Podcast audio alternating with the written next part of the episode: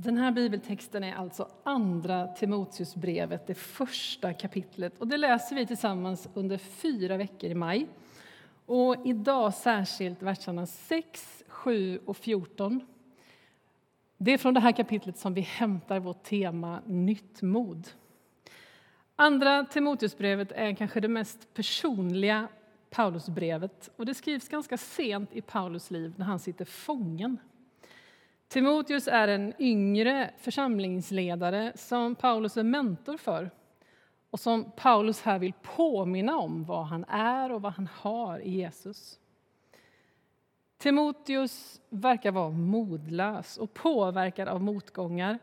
Och Paulus vill i det här brevet ge honom en rad anledningar att lyfta blicken. Och vi vill den här månaden tillsammans få hämta lärdomar från deras situation och se vad Paulus ger för uppmaningar i en utmanande tid. Hur kan vi få nytt mod när det behövs? Hur kan vi hämta ny kraft hos Gud själv? De två senaste söndagarna eh, har handlat om att komma ihåg vad Gud har gjort i våra liv och att komma ihåg på vem vi tror. Att vi inte behöver skämmas för evangeliet eller för Jesus. Vi kan vara trygga och stolta över honom. Och idag på pingstdagen så vill vi komma ihåg och påminna oss om den helige Ande som har getts till oss som gåva, som Jesus lovade att vi skulle få innan han återvände till himlen. Vi läser de här tre verserna ur kapitel 1, verserna 6, 7 och 14. Därför påminner jag dig om att du ska blåsa liv i den nådegåva från Gud som finns hos dig sedan jag la mina händer på dig, skriver Paulus till Timoteus. För Gud har inte gett oss modlöshetens ande utan kraftens, kärlekens och självbesinningens. Och vers 14. Bevara genom den helige Anden som bor i oss det goda som har anförtrotts dig. Paulus skriver ju inte liksom kanske helt rakt ut att Timoteus är modlös eller att han skulle ha backat i sin tjänst för församlingen. Men man kan ändå läsa in det ganska tydligt. Paulus vill påminna Timoteus om att blåsa liv i den nådegåva han har fått men som tydligen liksom flämtar eller inte används så tydligt för tillfället. Och Paulus trycker på det med argumentet vi har ju inte fått modlösheten från Gud. Han vill ju någonting annat. Kanske hade Timoteus backat, slagit ner blicken och ställt sig lite i skymundan. Och Paulus försöker med sitt brev påminna honom om vem han är, vem Gud är och vad Gud har gjort i hans liv. Att ha mod, eller vara modig, vad betyder det? Oftast förknippar kanske vi ordet mod med ord som orädd eller djärvhet eller kanske till och med att vara lite äventyrlig. Och motsatsen då blir ju modlös, att det skulle vara rädd och feg. Att inte ta ut svängarna, att inte vilja ta risk kanske. Men Paulus skriver inte om motsatsen till modlöshetens ande som modets ande. Eller för att ta ett mer kyrkord, frimodighetens ande. Han säger att vi har fått kärlekens ande, kraftens ande och självbesinningens ande. Vad är det som händer med oss när vi blir modlösa, när vi tappar modet? Och varför spelar det sån roll för Paulus att Timoteus nu verkar modlös? Jag vet inte hur det är med dig, men när jag tappar modet så är det lätt hänt att jag liksom backar in till väggen. Att jag sänker blicken, att jag blir tyst. In till väggen är det ganska trångt. Där finns inte särskilt mycket utrymme. Det är svårt att liksom leva och röra sig. Det är som att platsen man har till sitt förfogande har krympt. När man sänker blicken så tappar man ju såklart riktningen. Och man ser bara precis marken runt sina fötter. Det är som att man förlorar både utsikten och perspektivet och får svårt att orientera sig. Man tappar också ögonkontakten med de andra. De som finns runt omkring som skulle kunna möta ens blick med värme och uppmuntran. Modlöshet är starkt, är min erfarenhet. Det är liksom inte bara avsaknaden av mod, utan det är riktigt kraftfullt. Om mod skulle kunna ses som en, en stor hög av mod med ett stort plus. Du har liksom ett, en jättehög av resurs till ditt förfogande. Då är inte modlöshet bara att nu har liksom den där högen försvunnit och så står jag här på liksom neutral mark. Det är inte som att gå från plus till noll. Utan jag tänker att modlöshet är kraftfullt. Det är som att det har grävts ett stort hål, ett stort minus. Det är modlösheten. Det är någonting mer än att man bara tar bort modet och hamnar på noll. Det är kanske till och med ett slukhål faktiskt.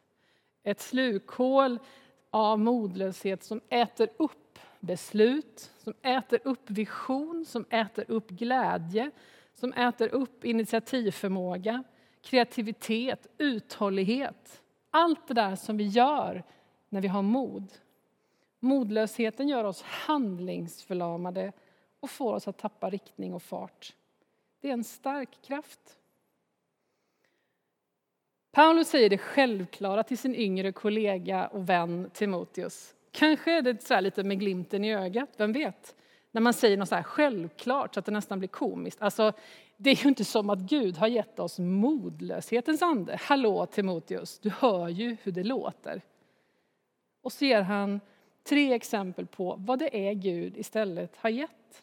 Kraftens, kärlekens och självbesinningens ande. Anden som vi fått, skriver Paulus, är kraftens ande. Det är ju väldigt långt från modlöshet, låter det som. Kraft, det är ju energi. Kraft är liksom fokus, någonting som ger utväxling, styrfart, genomslag, uthållighet och långsiktighet. Den helige Ande är kraftens ande.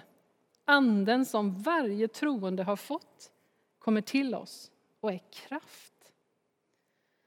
Och sen skriver Paulus, anden som redan getts till Motius och som har getts till varje troende kommer med kärlek. Vi blir genom anden, med andens hjälp, fyllda med Guds kärlek. Vi blir älskande efterföljare till Jesus. Vi blir lika den älskande guden. Vilken kraft! Sådan är anden som vi har fått. Han är kärlekens ande. Och så säger Paulus, anden som vi fått är självbesinningens ande. Att besinna sig. Det betyder att eh, tänka efter, att överväga, att sansa sig, att begrunda, att till och med kanske behärska sina känslor. Och då låter det vid första påståendet lite okänsligt från Paulus. Timoteus, jag vet att du är modlös, men skärp dig, behärska dig. Låt dig inte styras av din modlöshet. Men det Paulus säger, det är ju att Timoteus och alla troende har fått självbesinningens ande.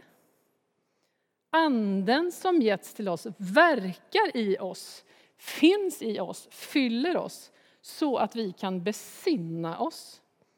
Anden hjälper oss att se saker för vad de är. Den ger oss urskiljning att se igenom lögnerna så att vi kan komma ihåg vem Gud är och vad han har gjort i våra liv. Den helige Ande målar Jesus så att vi kan veta vem vi tror på. Så att vi inte resignerar slutgiltigt och ger oss åt skam och självanklagelser och lögner om våra liv. Utan istället med Andens hjälp ser sanningen om Gud och oss själva. Den helige Ande är självbesinningens ande. Vilken kraft och vilken hjälp i kampen mot modlösheten. Det är ju pingstdagen idag, som vi har sagt några gånger. Då firar kyrkan minnet av den första pingstdagen. Den första pingstdagen satt lärjungarna i ett hus i Jerusalem. Eh, svårt att föreställa sig hur det var för dem. Vilken märklig tid de hade gått igenom. Först tre år med Jesus, det var ju märkligt i sig. Men nu 40 dagar sedan den omtumlande påsken. Gissningsvis har de en del att smälta och fundera på. Möjligen var de tro, modlösa och försökte förstå vad de varit med om. De hade ju fått vara med den uppståndne Jesus lite nu och då. Men så för tio dagar sedan så har de stått och tittat på hur han försvinner upp bland molnen inför deras ögon. Han har visserligen lovat dem en annan hjälpare och han har sagt att de ska vänta på den hjälpare, Anden. Men faktum är ju ändå att de sitter där nu efter flera år med Jesus och han är borta. Möjligen bär också en och annan av dem fortfarande på sina ganska starka misslyckanden från den där påsken när de svek Jesus inför hans död. Men nu är det pingstdagen och någonting dramatiskt sker med lärjungarna. Och det här skildras i början av Apostlagärningarna eh, i kapitel 2. Och jag ska läsa liksom några, så här, hoppa lite så vi får stommen i berättelsen och du kan fortsätta läsa. Det står så här i vers 1 i kapitel 2. När pingstdagen kom var de alla församlade, alltså lärjungarna. Då hördes plötsligt från himlen ett dån som av en stormvind och det fyllde hela huset där de satt. De såg hur tungor som av eld fördelade sig och stannade på var och en av dem. Alla fylldes av helig ande och började tala andra tungomål med de ord som anden ingav dem. Och så står det beskrivet att det var jättemycket folk i Jerusalem och att många kunde höra lärjungarna tala på deras egna språk. Det är ju märkligt. Och så i vers 14 så kliver Petrus fram och börjar predika i Jerusalem. Det är som att allt det där som han har burit på är bortblåst och han håller sitt livs predikan. Vers 14. Då steg Petrus fram med de elva andra och tog till orda och talade till dem. Judar, ja alla ni som bor i Jerusalem, detta skall ni veta. Lyssna till mina ord. Och så håller han en lång predikan om vad som har skett och vem denne Jesus är och vad det är som har hänt, att han har uppstått. Och när han är klar så står det så här i vers 37. Orden träffade dem, alltså alla som lyssnade, i hjärtat och de frågade Petrus och de andra apostlarna Bröder, vad ska vi göra? Petrus svarade Omvänd er och låt er alla döpas i Jesu Kristi namn så att ni får förlåtelse för era synder. Då får ni den helige Anden som gåva. Till löftet gäller för er och era barn och alla dem långt borta som Herren vår Gud vill kalla så står det att den dagen växte församlingen med ungefär 3 000 personer. Eh, det här är födelsen för kyrkan. Eh, det är det vi firar idag. Och du kan fortsätta läsa apostlärningarna om hur lärjungarna i Andens kraft förkunnar budskapet om Jesus som har uppstått från de döda. Den helige Ande har nu getts till alla, till kyrkan, till alla de troende och det löftet gäller fortfarande. Anden ges till alla som tror. Och precis som barnkyrkan lär sig utan till idag, ni ska få kraft när den helige Ande kommer över er, lovade Jesus vid sin himmelsfärd. Det vi vill påminna oss själva och alla er som är med i den här gudstjänsten för idag, det är inte nya verktyg till självhjälp. Vi uppmuntrar ingen att ta tag i sitt liv i största allmänhet. Vi vill påminna dig om vad du har fått, hur Anden är och verkar, den helige Ande som bor i varje troende. Den helige Ande som vill fylla dig varje dag, som vill göra det idag och i den här gudstjänsten och som vill vandra med dig varje steg på vägen. I de här tre korta verserna från Andra Timoteusbrevet 1 påminner Paulus Timoteus oss och oss tre gånger om vad vi redan har och vem som liksom gör vad i den här arbetsfördelningen mellan oss och Gud. Vers 6. Timoteus, blås liv i den nådegåvan från Gud som du har fått. Den finns redan där, den har getts dig. Du kan låta den blomma. Säg till Gud att du vill bli använd. Vers 7. Vi har fått kraftens och kärlekens och självbesinningens ande. Anden är en gåva till oss. Och vers 14. Bevara, se till att göra det, men genom den helige Ande som bor i oss allt det goda som har anförtrotts dig. Bevara det du har fått med hjälp av Anden som du har fått. Visst är det en bra arbetsfördelning?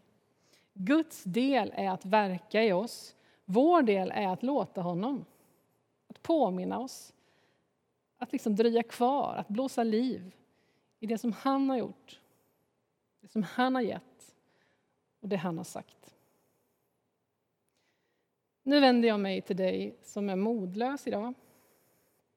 Jag vet inte vad som har gjort dig modlös. Jag vet vad som ibland gör mig modlös. Jag vet hur starkt det kan vara. Att det verkligen kan kännas som det där slukhålet som äter upp allt man egentligen vet, allt man vill. Allt man har beslutat sig för. Allt man har sett framför sig.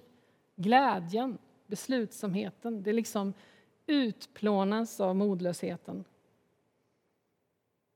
Jag vet inte vilket hörn som du kanske har backat in i, likt Timoteus. Jag vet inte vad som har fått dig att slå ner blicken, att tystna. Men jag vet att Jesus vet det.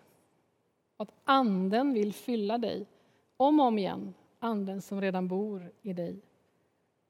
Vad vill du att han ska göra för dig? Vi ska alldeles strax bara dröja en liten stund i bön och i sång. Och då kan du få inför Gud, eller kanske om du firar gudstjänst tillsammans med någon just nu, få namnge kanske händelser eller ord som har sagts mot dig. Besvikelser, misslyckanden, det du är rädd för eller självbilden som spökar för dig.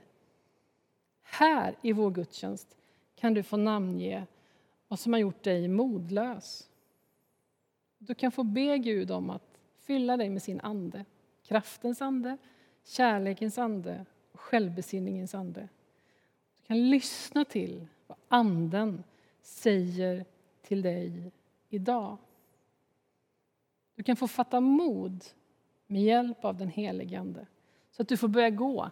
Igen lyfta din blick, igen använda din röst och se allt det som Gud har gett dig. Han vill ge dig nytt mod.